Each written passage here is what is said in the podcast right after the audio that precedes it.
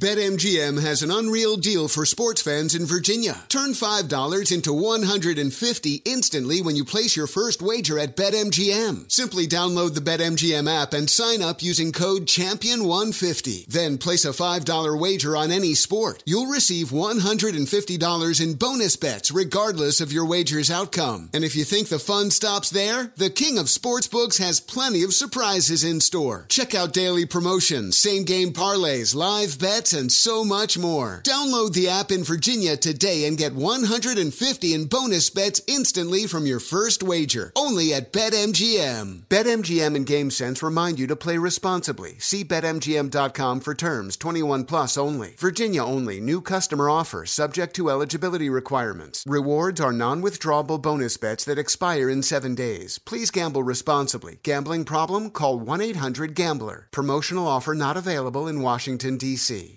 Timeout when there's gaps in coverage. Every team needs a player that they can count on to help out. Aflac Supplemental Insurance can help close the gap between what health insurance covers and what it doesn't. When you're sick or injured, bills can rack up fast. Aflac pays cash that can be put towards medical expenses like copays or even non medical expenses like groceries or rent. Get help with expenses that health insurance does not cover. Visit aflac.com to learn more. Welding instructor Alex DeClaire knows VR training platforms like Forge FX help students master their skills. There's a big learning curve with welding. Virtual reality simulates that exact muscle memory that they need. Learn more at meta.com slash metaverse impact. You are listening to the Dan Patrick Show on Fox Sports Radio. If you're just joining us, Deshaun Watson done for the year, injured his throwing shoulder, and now you turn to PJ Walker or Dorian Thompson Robinson, the rookie out of UCLA. They did have Josh Dobbs, but okay, we're playing the end result game that, boy, they could use Josh Dobbs. When Josh Dobbs was traded by the Browns, I don't know if anybody goes, man, you shouldn't be getting rid of Josh Dobbs. He's a good, he's a good backup quarterback, and he's played well. Nobody saw this happening here. All right, 877 3DP show. We'll get to uh, your phone calls coming up. Before I get to Albert Breer, I want to ask Albert about this. But Dan Orlovsky was on Pat McAfee's show yesterday, and he was talking about Bill Belichick. Here is uh, McAfee's question. Now, Dianna Russini reported this weekend that people around the building are assuming or preparing for a mutual parting of ways between Bill Belichick and the New England Patriots. He will go coach somewhere else if that is the case. Will he be the GM as well? We assume, but who knows? Mm-hmm. That would be bananas. Yeah. That would be a colossal move in the NFL news yeah. cycle. I've heard that. I've heard more and more of that over the past like week. I'm not a reporter, all that stuff, but I have heard that. You're a journalist. I, I, yeah, um, I, I, have heard that that's going to be the case, and it's kind of uh, uh, who who knows the likelihood of it, but I've I've heard that that's going to happen, and I've heard the location is already kind of determined as well. Where he's going? L.A. Chargers. You I'm not giving. Uh, yeah, yeah. Uh, I uh, th- th- th- I just I've heard that. Okay, let's bring in Albert Breer, the Monday morning quarterback. what the hell is Orlovsky saying? I mean, I don't know if a destination has been determined. Um, I would say this though, like you know, like the Washington stuff has been out there for a while, and you know, it's something that's been talked about in NFL circles for more than the time that it's been out there in the public, and um, you know, that one's interesting to me, um, just because you know, if you look at the history of things, Dan, like we've seen like owners bring in older coaches um, with a track record it's generally a credibility play. You know, like Shad Khan needed credibility in Jacksonville, so he brought in Tom Coughlin. At the beginning of Steve Ross's ownership, um, you know, in, in, in Miami, they had Bill Parcells there as the football czar. So um, it would make sense if you're trying to restore credibility to your organization and you're Josh Harris. And Josh Harris, by the way, would be able to negotiate this with the Patriots because he went to Harvard Business School with Jonathan Kraft and they've had a relationship going back over 30 years. So there are some dot connecting you can do there that would make that one um, make a lot of sense. I do think Bill still wants to coach. Um, now that's just my opinion, um, based on you know what I've heard from people who know him really, really well and who've been around him. Um, you know, that Shula record is sitting out there. Um, he's 16 wins away. I think at one point we thought it was likely that he would get there in 2024. That looks a lot less likely now. So if you're the Patriots and you're talking about hanging on to him and he's pursuing that Shula record, you'd be talking about another two years maybe now. Um, so there's a lot of things there, you know, like where you can say it would make some sense. Um, so, I, you know, the two teams you hear most connected to, to, to, to Bill have been, at least, you know, from my perspective, in Washington and Dallas. And, um, both in the NFC East, both historic franchises, both with owners that badly want to win.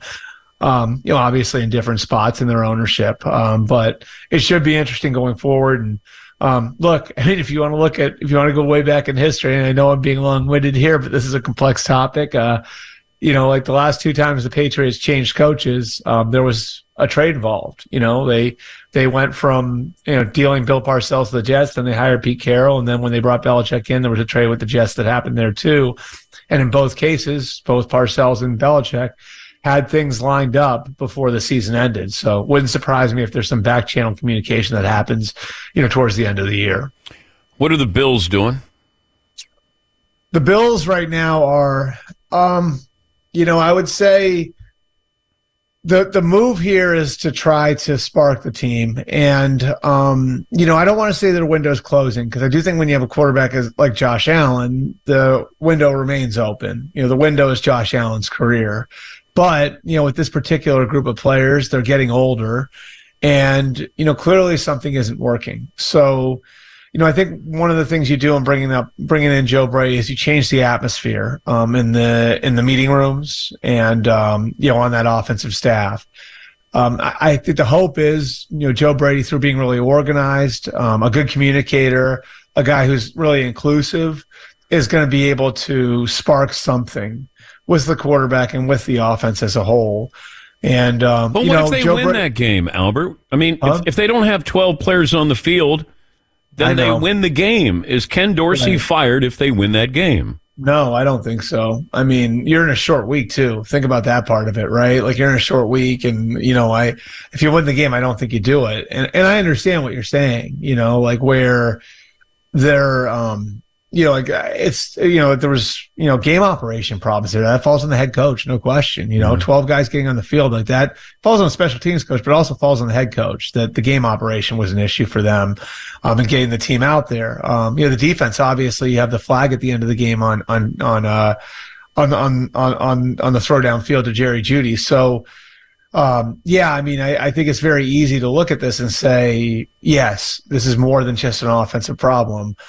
I do think that they recognize with Matt Milano down, with Trey, Tre'Davious White down, that the offense is going to have to carry the team, and the offense can't turn the ball over anymore, and the offense needs to be more consistent. And I think that this is a move to try to get a little bit more out of the offense for sure. And you know, we'll see with Joe Brady. You know, I I could tell you this: like teams that interviewed him in 2021 uh, after his first year with the Panthers, thought he was a superstar. Um, one team I know like came really close to reversing course on their own hire and hiring him. So there are a lot of people in the league that think a lot of Joe Brady. Um, obviously, he did a good job at LSU before um, Carolina. There was a bit of a personality conflict between him and Matt Rhule, which I think, you know, wound up being the reason why he wound up, uh, you know, it didn't work out in 2021 um, you know, we'll see if he's as smart as a lot of people think he is. Then he should be able to make a difference here down the stretch. Yeah, but I'm looking at Buffalo's stats. Uh, they were mm-hmm. second in points and yards last year. They're eighth in points this year, seventh in yards. It, is the offense a problem? Is the quarterback? I think it's the consistency. I think it's consistency. Okay. I like honestly, like for me, Dan, this is why I thought I thought they should have tried to trade for Saquon Barkley or Jonathan Taylor, like in the summer. Like I, I if I was them, like that would be what I would do. Cause I, I think what they need is they, they need just to be more consistent down to down and in less long yardage situations. And, you know, where they get themselves in trouble is when it just all goes on Josh. As long as Josh is there, they're going to be a top 10 offense. That should be the baseline, right? Okay like what I see and what other teams that have played against them that I've talked to have seen is they get themselves in these long yardage situations and it's okay, Josh, go make a play. You know, how do they get in second and six and third and two more consistently? I think you started to see it on Monday night when they really got James Cook going, like where they can go offensively. It's just not consistently enough looking like that. And, you know, I think if they had had, again, like this was just my idea, but yeah, like a Taylor or a Barkley in there. Now you got Josh Allen playing off of play action a little bit more. You're in second and six and third and two more. Um, you're giving yourself a great chance to be terrifying offensively. You know, when you know, the first play went on first down, there's a negative play, and now all of a sudden you're in second and third team. Well, it becomes a lot easier to defend everything, and and the likelihood of a turnover goes way up. So I think the idea here is like, can we find a way to be a little bit more consistent on offense? Because we know right now, based on the makeup of our team and our defensive injuries, that the offense is going to have to carry the team if we're going to go where we want to go.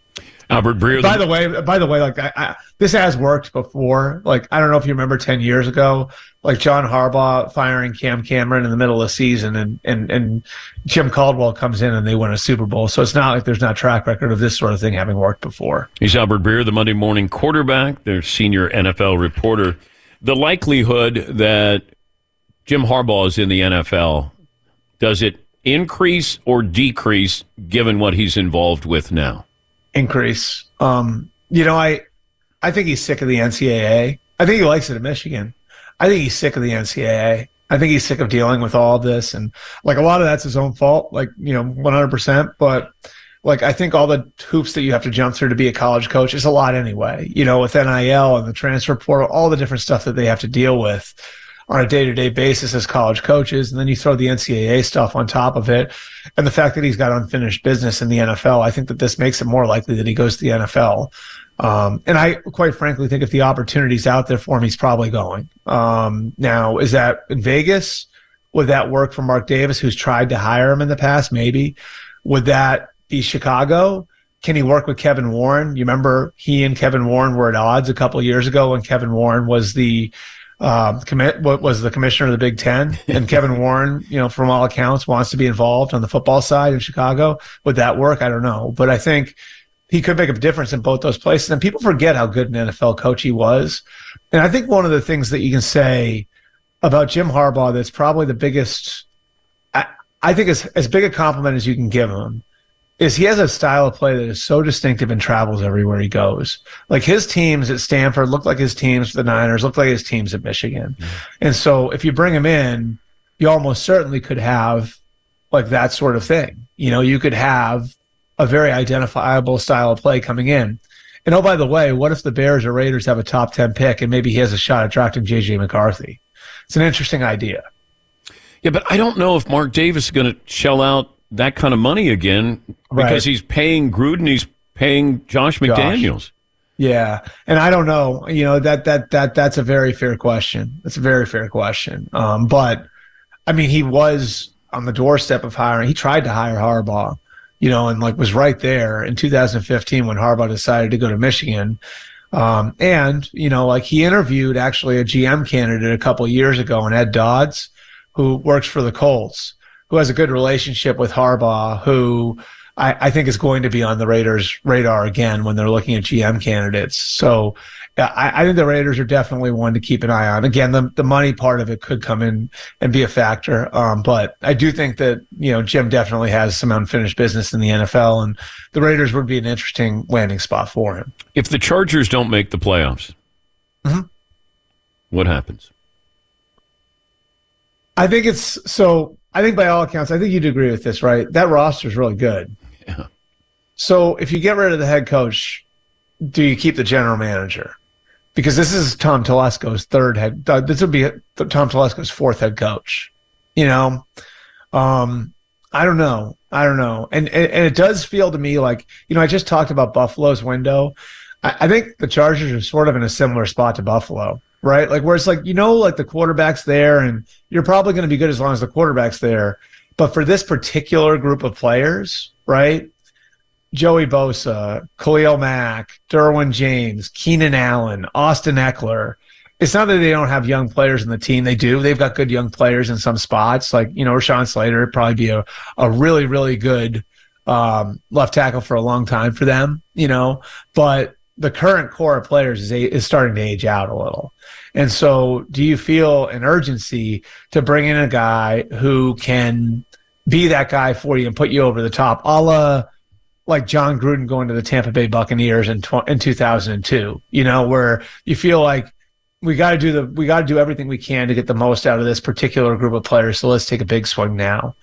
Um, I certainly could see something like that happening. Um, and again, Brandon Staley's got a chance now to to prove who he is as a head coach over the next two months. But um, you know, based on the fact that you know contractually he's at a, a, a point where that's generally a decision point on whether you extend a guy or fire a guy. Um, and where they've been as a team over the last you know three years, whether they're getting better, all of that um, you know, absolutely, this is a this is a, a, critical couple months for Brandon Staley and that franchise. Good to talk to you as always, Albert. Thank you. Awesome. Thanks, Dan. That's Albert Breer, the Monday morning quarterback.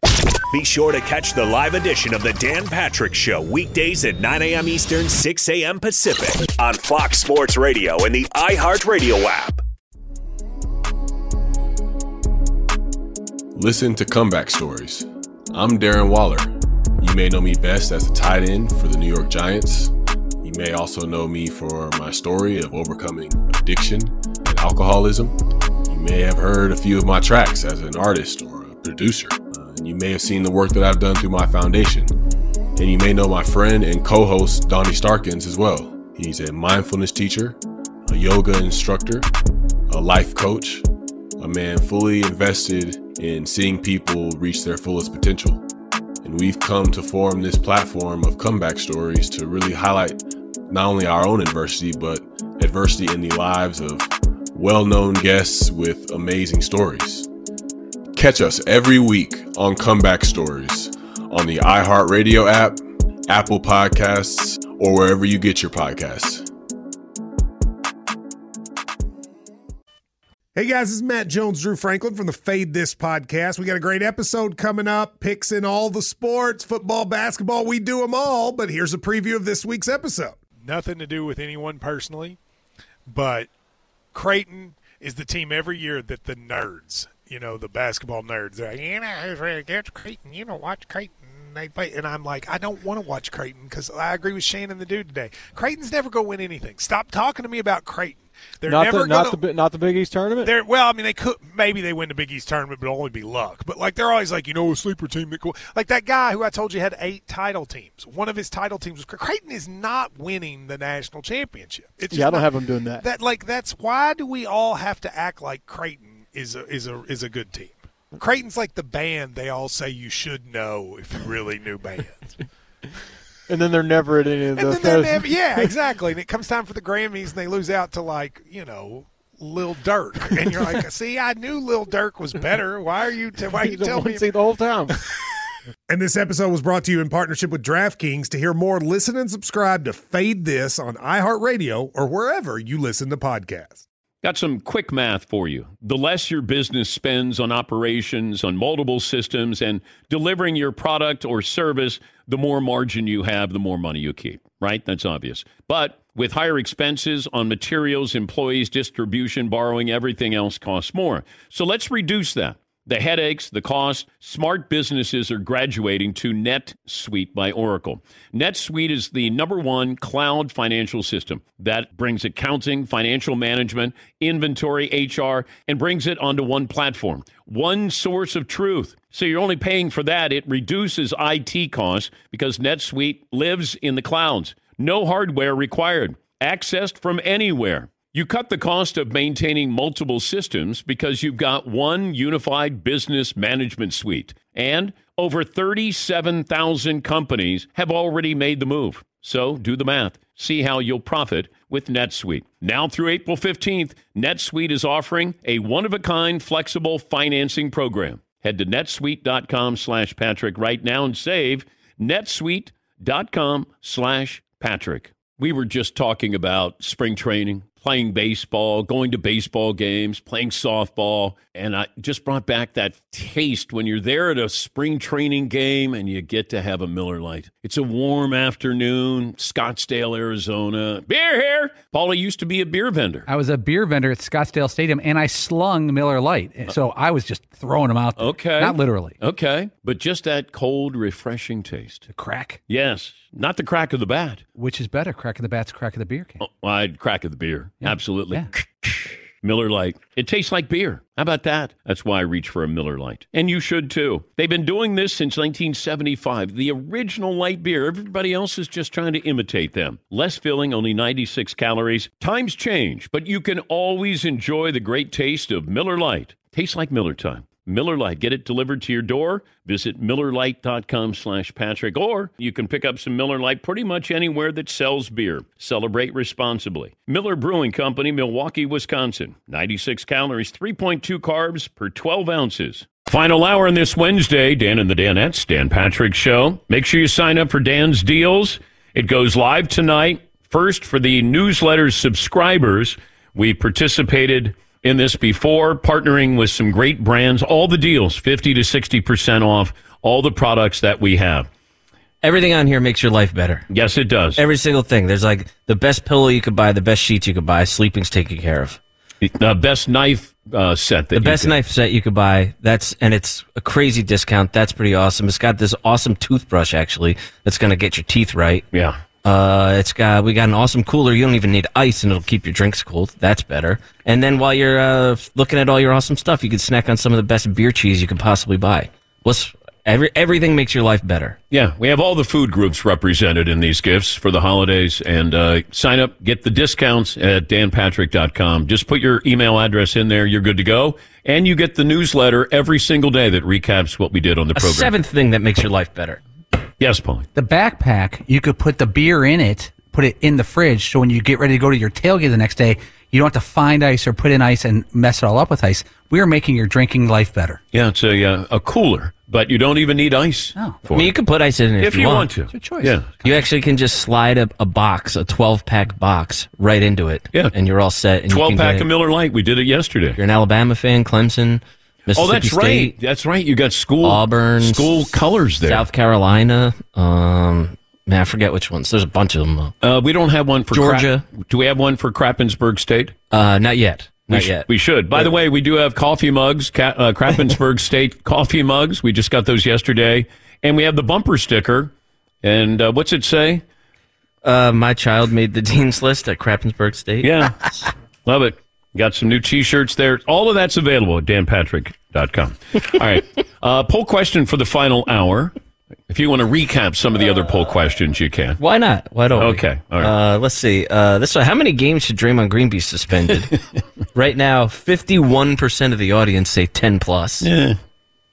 What do you think? of Is that a lot? Is that many? Feels like it. I mean, it was a chokehold on Rudy Gobert. No punches, but it was a chokehold. I mean, I would put him down for maybe five, reduce it to three. I mean, we're going to revisit this topic with Draymond at some point during the season. So if you don't get him now, you don't get him some other time. Uh, what else do you have? Uh, we also have up there more to blame for the Bills' struggles. Mm-hmm. Uh, and we have the players, the coordinators, the head coach, or ownership. Mm. Right now, 51% of that one also have the players. Okay.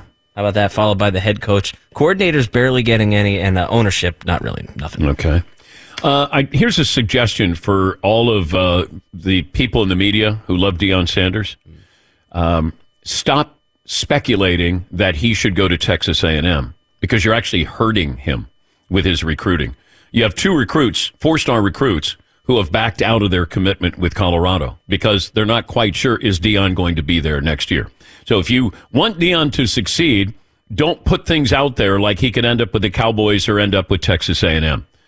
Unless it's real, but a lot of the stuff attached to Deion Sanders and what people have said has not been, you know, real, has been true. And Deion even said, "Look, I'm not going anywhere. I got my kids. They're going to be back here next year, unless they get some kind of waiver from the NCAA." But the NCAA is busy with other things. They may not have time. They can't multitask. They're probably, you know, struggling to keep up with Jim Harbaugh. Yes, Paul. That said, if I'm A and M, I say, Deion, bring the kids, bring them all with you. Bring the kids, bring the cousins. Let's go. Uh, speaking of college football, the uh, Pac-12 is now the Pac-2. It's Oregon State and Washington State. But I, I love the story. I've been following the story because I want to know what happens. Can the Pac-12 still exist? Can they still have the opportunity to play in a, uh, you know, be a, uh, an automatic bid? and win it, you know, be part of the national championship picture. Adding teams there. John Canzano, longtime Oregon columnist And uh, you can find him at johncanzano.com. Has been following the story as well. All right. So what happened in the newsroom, or I should say courtroom, of uh, you know with the Pac-12 with Oregon State and Washington State? Well, it was really interesting to be in there because you have this small town feel in Colfax, less than 3,000 people there. You've got the judge's wife sitting over in the jury box. You got former Washington State coach Jim Walden sitting next to her. Their family friends. They had lunch together before the hearing. So there's all this uh, this really folksy stuff going on in the courtroom, and then you have these attorneys that are making six hundred dollars an hour who are you know it's like fifteen attorneys that are in the room, and they're in a tug of war over the board seats in the Pac-12 conference. And the judge, Judge Libey, Gary Libey, he ultimately ruled that the actions of the board in the last year, you know, they kicked UCLA and USC off the board when they announced they were going to the Big Ten. They kicked Colorado off when they said they were going to the Big 12. He said, hey, that action matters. Uh, that's how you acted. And he, you know, yesterday awarded the two board seats to Oregon State and Washington State. Now, there's going to be appeals. They're going to file a uh, uh, you know, a motion with the state Supreme Court today. The departing 10 schools will file that motion. They're going to ask for a stay of the judge's temporary restraining order, and they're going to try to find some more favorable terrain to uh, to argue this case. They'll probably go to the uh, to Olympia, the state capital there in Washington. Unbelievable. What do you think the Pac-12 is going to look like? Well, I think ultimately Oregon State and Washington State they they want to rebuild this thing. You know, the the president at Washington State was in the courtroom. Two athletic directors were in the courtroom they want to get busy rebuilding it. And the 10 departing schools are really stalling this out. They know the transfer portal window is December 4th. They know that's kind of a drop dead moment. And so I think they're really trying to squeeze those two schools because they, the, the departing schools want all the money. They want to take their share of the money. They want to dissolve the conference. Um, you know, there's 420 million dollars in revenue coming in this year, this fiscal year. There's about another 170 coming in in future years. So there's a lot of money at stake here. Oregon State and Washington State want to use that money to rebuild. The departing schools want to take their share and, and be done with it. And so that's really what this is about. Okay, you, you need a new commissioner for the Pac 12 or whatever it's going to be called, and you need a TV deal. So yeah. the likelihood of all of that happening here before next season, I guess the commissioner would be the easy part. What about the TV deal? How attractive would that be? Yeah, I think they have to buy some time, you know, and I talked, there's two paths really for Oregon State and Washington State. I don't think they try to do this in, you know, 2024. I think okay. what they try to do is next season, they're going to play as a conference of two. That's, that's, I keep hearing that over and over. And the two paths that are available to them are A, they put together a 12 game schedule. They try to uh, live off the media rights money and the, what they win in this court case for the next couple of years. And then they really focus on 2025 the uh, alternate path if they're not able to put together a schedule and i'm told that they already have modeled that they have you know they they can successfully put together a 12 game schedule but the more favorable one might just be to create a scheduling partnership or an alliance with the mountain west conference place some of those schools in 2025 there's still a whole bunch of other schools out there like utah cal and stanford who are looking for games I think you could pick up some Power Five games, but I don't know. You're right about the TV money. I don't know what that deal could look like in 2024, but that's why the money that's wrapped up in the conference and in this court proceeding is so important because Oregon State and Washington State are going to have to live off of that for about 18 to 24 months. But then legally, if you restructure the Pac 12, but it's called the Pac 12, can you still get the automatic berth, the winner of the Pac 12, you know, playing for a national championship? Yeah, that's a, a, really important question. And I think there's a debate to be had there, and there may be in a negotiation. You know, Kirk Schulz, the president at Washington State, is on that council. He holds a vote in that in that decision on that president's council. So I think he could leverage that. I think really though too, the other thing I've heard is, you know, if you do cobble together the Pac-12 and you bring it back and you keep the brand, and I think they will do that you could argue that if they add the right schools, Dan, that it becomes the best group of five. And that conference champion in most years probably gets a berth anyway, even though it's not automatic. Okay. So, you know, this is about, you know, I keep hearing this over and over from Washington State and Oregon State. It's about survival in the next two years. And then what happens to college football? And can their brands and their success on the football field help them uh, be part of whatever comes next? We know that the Colorado needs to have six wins, according to the Pac 12 guidelines, to be bowl eligible. Well, if the regular season ends and they have five wins, are they still affiliated with the Pac-12? Is the foot like? Can they? Are they already seceding from the union? Now they're in limbo. Now they could go to a bowl game with only five wins, not the the uh, requisite six. Yeah, I think the love language of college athletics is always going to be money. I think if uh, if Colorado can justify that there is a windfall that the conference would share in, because technically nobody's leaving until August one of 2024. Uh, if they could convince the conference, hey, there's a windfall here, there's a network that's willing to pay, there's a bowl game that's willing to pay for Colorado to be part of it, which there should be. I think that the uh, the board now made of two uh, could get together and say, "Hey, we're we would lower that requirement, and a five team win, uh, you know, a five win team could get into a bowl game." Great to talk to you, John. Uh, thanks for following this story. Thanks, Dan. That's John Canzano, longtime Oregon columnist, radio host. You can uh, follow him at johncanzano.com. Yeah, money is the great elixir there because there's going to be a, a bowl that's going to want. There will be a few bowl uh, games that would love to have Deion Sanders, Colorado. Yeah, Pac 12, Pac 2. Uh, can you kind of stitch something together, cobble it together, and then maybe you have something here in the next uh, year or so, two years? All right, we'll get phone calls coming up. If you're just joining us, uh, Deshaun Watson is done for the year. He uh, suffered a uh, broken bone in his shoulder, and uh, they have the Browns and the Steelers are coming up. With the Steelers coming to town, they are getting four and a half. At least they were. The spread's now the Browns giving two after the Deshaun Watson story. So he has a fractured shoulder and it's season ending surgery. He is done. And I started to look at the number of games that Deshaun Watson has played in his career. 2017 missed nine games due to injury. 2018 didn't miss a game. 2019 missed two games due to injury. 2020 missed one game due to injury. 2021 sat out all 17 games voluntarily while healthy. 2022 missed 11 games due to the NFL suspension. 2023, he is going to miss 11 games due to injury. Total missed games in seven years is 51 games. Total games played in those seven seasons is 66. By the end of this season, Deshaun Watson will have played in just over 57% of the possible games in a seven season run. By the way, the uh, total pay up to this point, including this season, is $142 million. And guess what he's due over the next three seasons? Uh, before taxes, of course. $138 million. Guaranteed. Ouch. Ouch. Seems like a stat of the day to me, Marvin. Ow! Stat of the day! Stat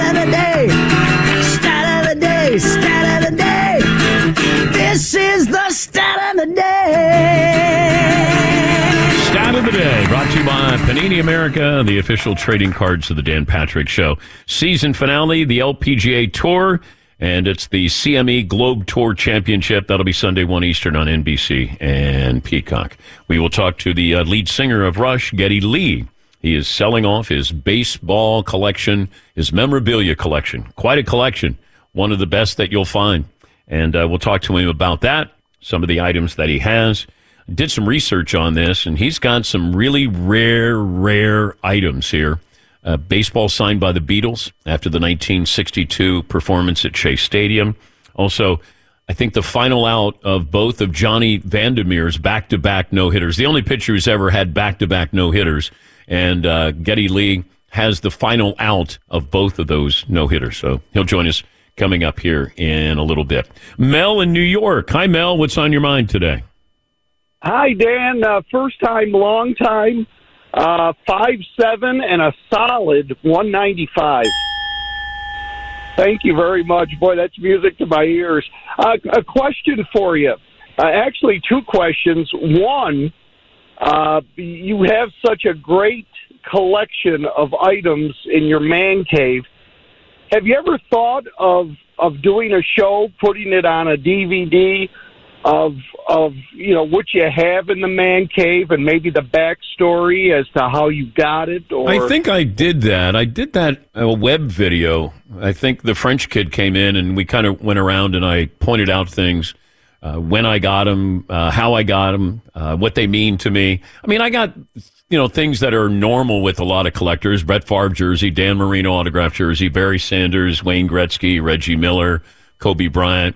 Some of the uh, jerseys are personalized. Tom Brady Buccaneers jersey personalized. So there's quite a few of those, the normal things. But then I collect everything. I have every press pass that you know from when I was working at CNN. So every press pass I kept when I would go to these events, and that's starting in 1982, 83. I got Celtics, Lakers, Boston Garden, NBA Finals, Bird and Magic, uh, Michael Jordan's retirement. Uh, there was a press pass that you know. They're just like I collected everything, and I put them on the doors around here. So there's there's just a lot of stuff here.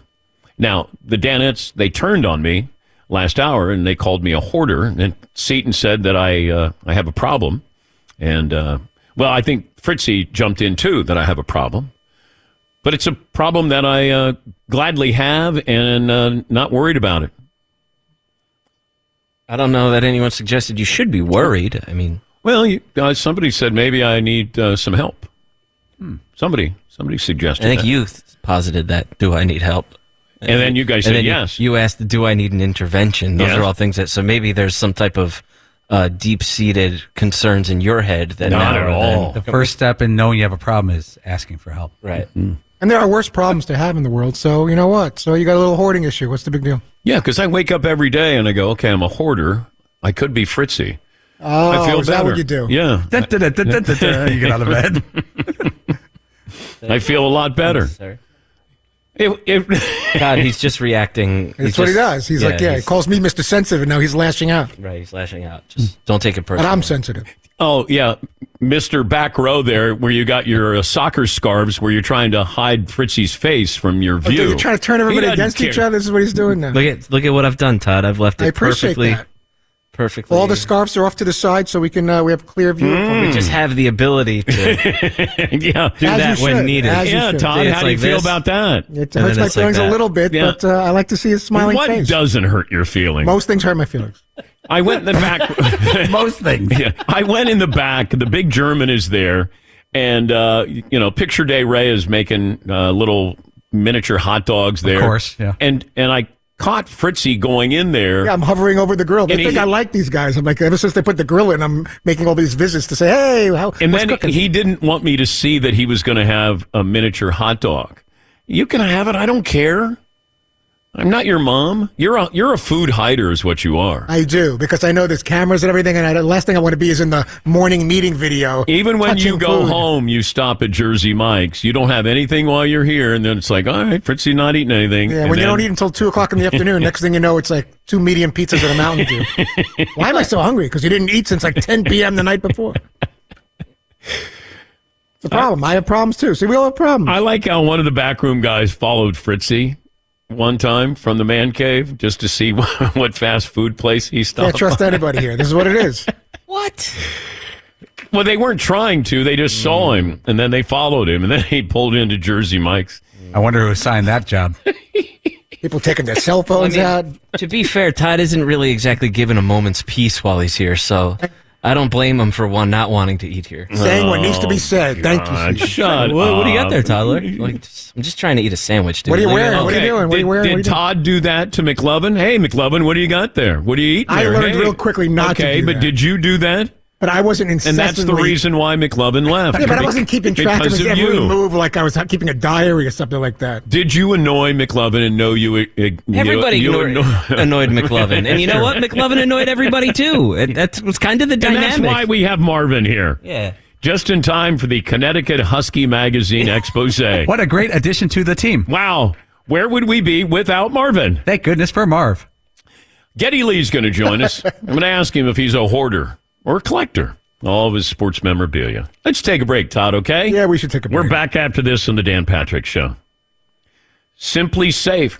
See, when you have all of this memorabilia, you need SimpliSafe Home Security. Segue. Yeah, you do. Thank you, Todd. SimpliSafe comprehensive protection for the whole home. Advanced sensors, they detect break ins, fires, floods, even if somebody's going to move my memorabilia around. Yes, Can you upgrade to the hoarders package? It's only like a dollar ninety nine extra. It's a powered by 24 7 professional monitoring. Not a real package. Less than a dollar a day. That's half the cost of traditional home security.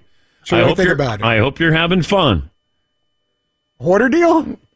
Just click. You just got to click the button. Fox Sports Radio has the best sports talk lineup in the nation. Catch all of our shows at foxsportsradio.com. And within the iHeartRadio app, search FSR to listen live. This BetMGM has an unreal deal for sports fans in Virginia. Turn $5 into 150 instantly when you place your first wager at BetMGM. Simply download the BetMGM app and sign up using code Champion150. Then place a $5 wager on any sport. You'll receive $150 in bonus bets regardless of your wager's outcome. And if you think the fun stops there, the King of Sportsbooks has plenty of surprises in store. Check out daily promotions, same game parlays, live bets, and so much more. Download the app in Virginia today and get 150 in bonus bets instantly from your first wager. Only at BetMGM. BetMGM and GameSense remind you to play responsibly. See BetMGM.com for terms. 21 plus only. Virginia only. New customer offer subject to eligibility requirements. Rewards are non withdrawable bonus bets that expire in seven days. Please gamble responsibly. Gambling problem? Call 1 800 Gambler. Promotional offer not available in Washington, D.C. When you're an American Express Platinum card member, don't be surprised if you say things like, Chef, what course are we on? I've, I've lost count. or, Shoot that, shoot that! And even, Checkout's not until 4, so. because the American Express Platinum card offers access to exclusive reservations at renowned restaurants, elevated experiences at live events, and 4 p.m. late checkout at fine hotels and resorts booked through Amex Travel. That's the powerful backing of American Express. See how to elevate your experiences at americanexpress.com slash with Amex. Terms apply. Basketball fans know that things can be a little crazy this time of the year. Anything can happen. Last minute buzzer beaters, gaps in health coverage. But when the last one happens, you need Aflac to help you bounce back from the expenses health insurance doesn't cover. You may have seen the Aflac Duck working with some pretty famous coaches. But did you know Aflac is a leader in supplemental insurance? Look, health insurance wasn't designed to cover everything. So when an illness or injury happens, you can be hit with medical bills that some people don't have the cash on hand to pay. That's where Aflac comes in to help. When you're sick or injured, bills can rack up fast. Aflac pays cash that can be put towards medical expenses like copays or even non medical expenses like groceries or rent. It's never a good idea to try to play through an injury or illness, and that's why you got to level up your defense. When there's gaps in health coverage, Aflac has the assist for you. Get help with expenses health insurance doesn't cover. Visit aflac.com to learn more. In from Mary Kay Cabot. She covers the Cleveland Browns. The Browns will start my guy Dorian Thompson Robinson versus the Steelers. Uh, she asked Dorian Thompson Robinson before the uh, Seahawks game how it'd be different night and day. It'll be a clear di- difference. I finally got my feet wet. I know what to do. I know what to study when I get out there. So you're going against one of the top five defenses, and it should be night or day. It better be night and day, and he can move a little bit. Uh, we'll get to phone calls coming up. Uh, we talked to Geddy Lee yesterday, so uh, we'll get to that in a moment. Christie's and Hunt Auctions proudly present selections from Geddy Lee, the important baseball memorabilia. It's his collection, historic offering that uh, you have uh, going back for uh, many, many centuries or uh, decades here. Live auction will take place December 6th. The pieces are available to look at December 1st through December 5th. For more information, visit Christie's.com. Here is how I started my interview with the lead singer of the band Rush, Geddy Lee. We were trying to play guess Geddy Lee's favorite baseball player growing up.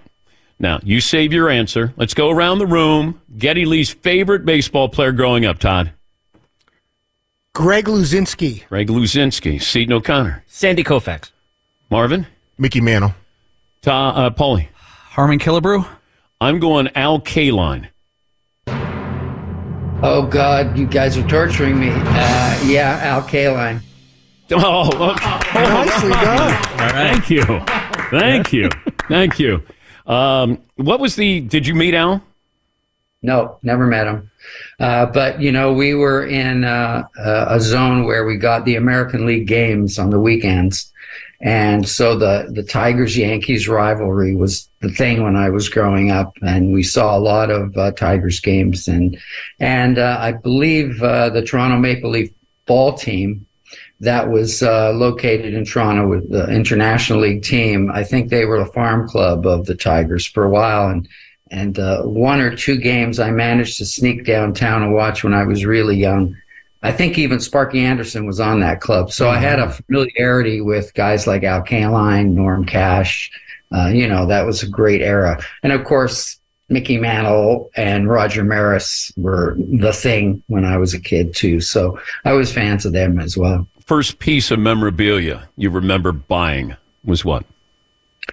Um, it was a um, it was a photograph of Satchel Paige that was signed by him, and uh, I bought that at the same time as a photograph of uh, the the shot uh, signed by uh, Bobby Thomson. Oh, Those wow. two Uh, I was uh, walking through a memorabilia store, and I I didn't collect that stuff yet, and so I saw these two pieces, and I thought, well, though they would look really cool hanging in my office. So. Uh, But then it becomes an addiction. Yes. Right? when did you realize that it was out of hand? Um, I'm, last year. okay. Um, it's been out of hand for quite a while. It's my nature. Uh, uh, you know, the problem I have is not that I'm a borderline hoarder or that uh, I'm a passionate collector, is that I have this kind of completist attitude to collecting. So, for example, when I started collecting no hitter balls, well, I, I had to have every no hitter ball that I could possibly find. And so, um, it's that part of the illness that has caused me to have so much stuff that uh, I couldn't even display it all. So, You know, we used to be a collector was pretty good, and then they started labeling us hoarders. And Yes. and then it became a negative. So I have a man cave full of stuff and just stuff that I've collected when I was at ESPN and you know, probably 40 years worth.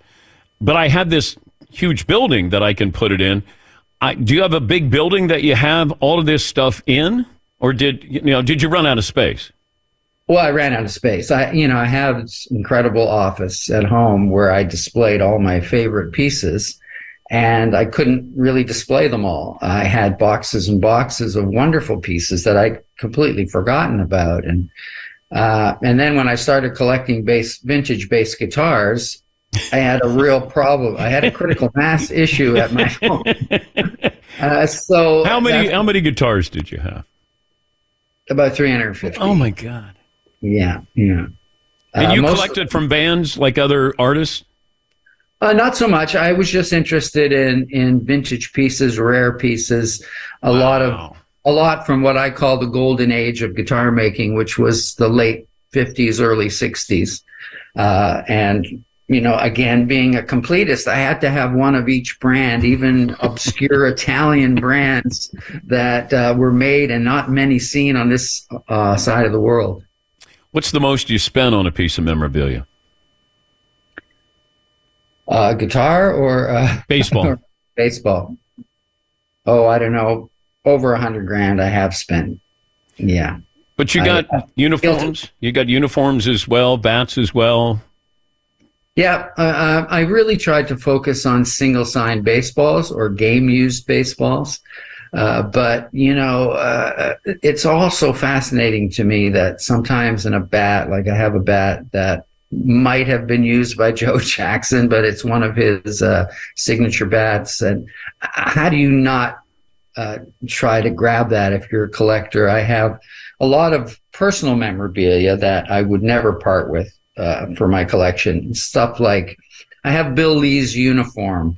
Uh, the day that he freaked out in the Montreal Expos clubhouse because Rodney Scott had been traded, he took off his Expos uniform, tore it up, and then headed headed to the bar across the street to, to have a few pints. And Jim Fanning picked up, uh, who was the manager of the Expos at the time, he picked up the uniform and kept it all these years. And I got to know Jim through Larry Walker, who's a friend of mine and a really nice family. And they, uh, you know, allowed me to purchase it from them for my collection. But that's something that's so special because I'm a Canadian and because I was, the Expos were my first real passionate love. I have an autographed baseball from Joe Carter and Mitch Williams on a World Series baseball. They both signed that Wow. that year that they. I don't know what it's worth, but I I visited both of them that off season after Joe hit the home run, and I asked Joe if he would sign it, and then Mitch signed it as well. But what struck me though, Geddy, is I asked Joe Carter where the home run ball was, and he said mm-hmm. right there in the kitchen. So I op- oh. open up a kitchen drawer and the ball rolls out, and I go, "That's one of the most famous baseballs in history." He goes, "Yeah, but I gave it to my wife. It was it wasn't in a trophy case. It was in a junk drawer." well, you know, that's this is you know he played the game, so to him it's Yeah. just a tool of the trade. You know, sometimes that's it's like that. I have memorabilia from Rush, passes, and things from important gigs and shows, and you know they're just collecting in some drawer or something. So I understand that feeling. Whereas if it was from baseball, for me, that would be just sacrosanct. You know, you've got to put it in a special place. You have a baseball signed by the Beatles. I do. Yeah. And that's Signed by the Beatles, yeah, at Shea Stadium, at, uh, at that gig, that famous gig they did at Shea Stadium in the '60s. What do you think that'll go for? I have no idea, but it could go very high. It could very well be one of the highest uh, uh, selling items in the sale. What what are the top end items you think as far as this auction at Christie's? Well, it's hard for me to guess. I'm so close to these things, and I've had so many of them for decades. But the Beatles ball for sure. I think that the, some of the presidential stuff, especially the John Kennedy first pitch, 1961. I mean, that's an amazing ball. I was very fortunate to acquire, and in fact, I was very fortunate to acquire a few John Kennedy signed baseballs. And um, in fact, in 1961, he was the he's one of the few presidents that threw a first pitch out to both teams. That now that's a Democrat. Uh,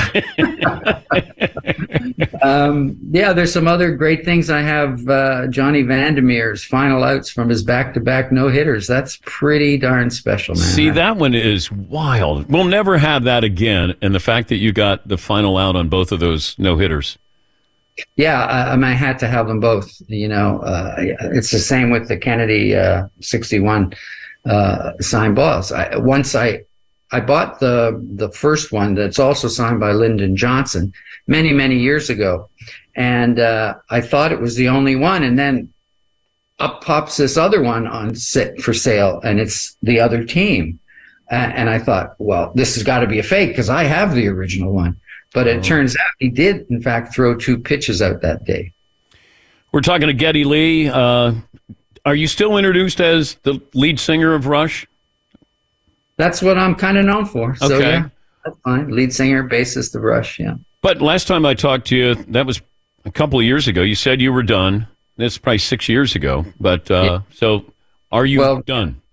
Well, uh, Rush, uh, you know, Neil Peart, our drummer, retired in 2015, and sadly, he uh, um, suffered from glioblastoma for a few years, and he passed away in 2020. So, Rush, as a unit of Neil, Alex, and myself, of course, was over in 2015. Uh, uh, whether I will play again in some form, that's very possible. Uh, I leave myself quite open to that. I just finished uh, a two-year epic writing my memoir, and which is coming out today, as a matter of fact, and um, and that was a a great distraction and a real ca- cathartic process for me. But uh, now that that's done, I'm kind of anxious to get back to my day job and see if I can write some music that people still care about. My effing life. That is uh, the engrossing tale of a classic underachiever who became a rock and roll Hall of Fame vocalist, bassist, and keyboard player. It's like somebody wrote that for me, Geddy. but you guys aren't known for being like the Stones in the south of France when they were doing Exile on Main Street. Like you weren't going crazy as a party band, were you? Um, well, no, we, we flew under the radar, you see, because we didn't have any mainstream media attention. You know, we were kind of a cult band, like the world's most popular cult band. And so whatever transgressions we happened to get involved in, you know, remained quiet. So I found it in my heart to share some of those crazy moments in my book. That some people I think might be a little surprised to read. Did you give me the band you partied with one time and live to tell about it? Oh, I remember a fantastic uh, a number of nights with uh, the band UFO when they were touring with us, and uh, we had. I remember uh, some of the guys in Thin Lizzy challenging us to a Scotch drinking contest, and I'd be very careful when you challenge a Canadian to a drinking contest because we're a hardy breed up north. Uh, so uh, yeah, and there was a time that we had a party at the end of a Kiss tour where uh, the drummer of Kiss ended up throwing a giant potted palm over a balcony out, and God, thankfully, no one was hit. And so there are a few stories, and then there are some self-contained stories about one time in Manchester, England, when Alex had challenged our six foot eleven um, stage manager to a cognac drinking contest. Now that is not advisable because cognac is a sipping brew, right? And you, don't, you don't do shots of that. That is a very funny tale, I have to say. Bit too long and uh, you know censored to share here. Uh, I love you, man, with uh, Paul Rudd and Jason Segel. When you first heard about what they were doing, what was your reaction and what your role would be in that? Well, we were coming out of a time, uh, you have to remember, we had just sort of survived a five year hiatus where Neil had had some terrible tragedies in his life, and we were not sure that he would come back to the band.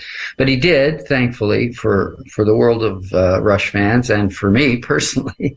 Um, and so when we embarked on that tour, we were of a completely different mindset. Things that we would normally say no to out of hand we now decided, you know, like that famous Seinfeld episode, if, you know, every instinct you have is wrong, then the opposite must be right.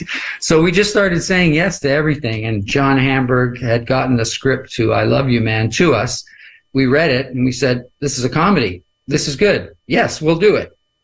And that's how it all started. And of course, when we got to the set, we had no idea how much fun we'd have. And the guys in, in the movie were so kind and so excited. And it was just one of the best memories I have.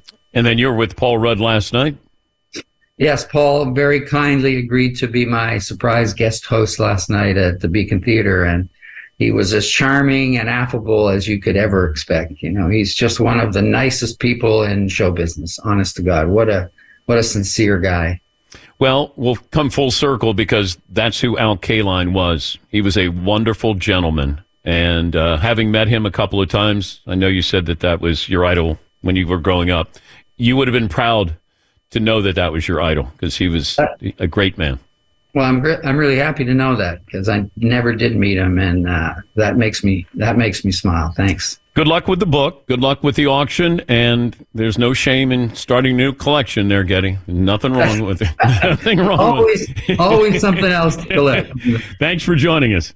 Thanks, Dan. Great to be here. That's Geddy Lee. And uh, you can see the items that he is going to be auctioning off at Christie's.com. That'll be December 1st through the 5th. You'll be able to look at it. And the auction takes place December 6th. A lot of fun. I think he's a collector, not a hoarder. Just saying. Infiniti presents a new chapter in luxury, the premiere of the all new 2025 Infiniti QX80, live March 20th from the edge at Hudson Yards in New York City, featuring a performance by Jon Batiste. The all new 2025 Infiniti QX80 is an SUV designed to help every passenger feel just right. Be the first to see it March 20th at 7 p.m. Eastern, only on iHeartRadio's YouTube channel. Save the date at new-QX80.com. Don't miss it. 2025 QX80 coming this summer. Hey, hey, it's Malcolm Gladwell, host of Revisionist History. eBay Motors is here for the ride. Your elbow grease, fresh installs, and a whole lot of love transformed 100,000 miles and a body full of rust into a drive entirely its own. Brake kits, LED headlights, whatever you need, eBay Motors has it. And with eBay Guaranteed Fit, it's guaranteed to fit your ride the first time, every time, or your money back. Plus, at these prices, you're burning rubber, not cash. Keep your ride or die alive at ebaymotors.com. Eligible items only, exclusions apply. When you're an American Express Platinum card member, don't be surprised if you say things like, Chef, what course are we on? I've, I've lost count. or, and even Checkout's not until 4, so. because the American Express Platinum Card offers access to exclusive reservations at renowned restaurants, elevated experiences at live events, and 4 p.m. late checkout at fine hotels and resorts booked through Amex Travel. That's the powerful backing of American Express. See how to elevate your experiences at americanexpress.com slash with Amex. Terms apply.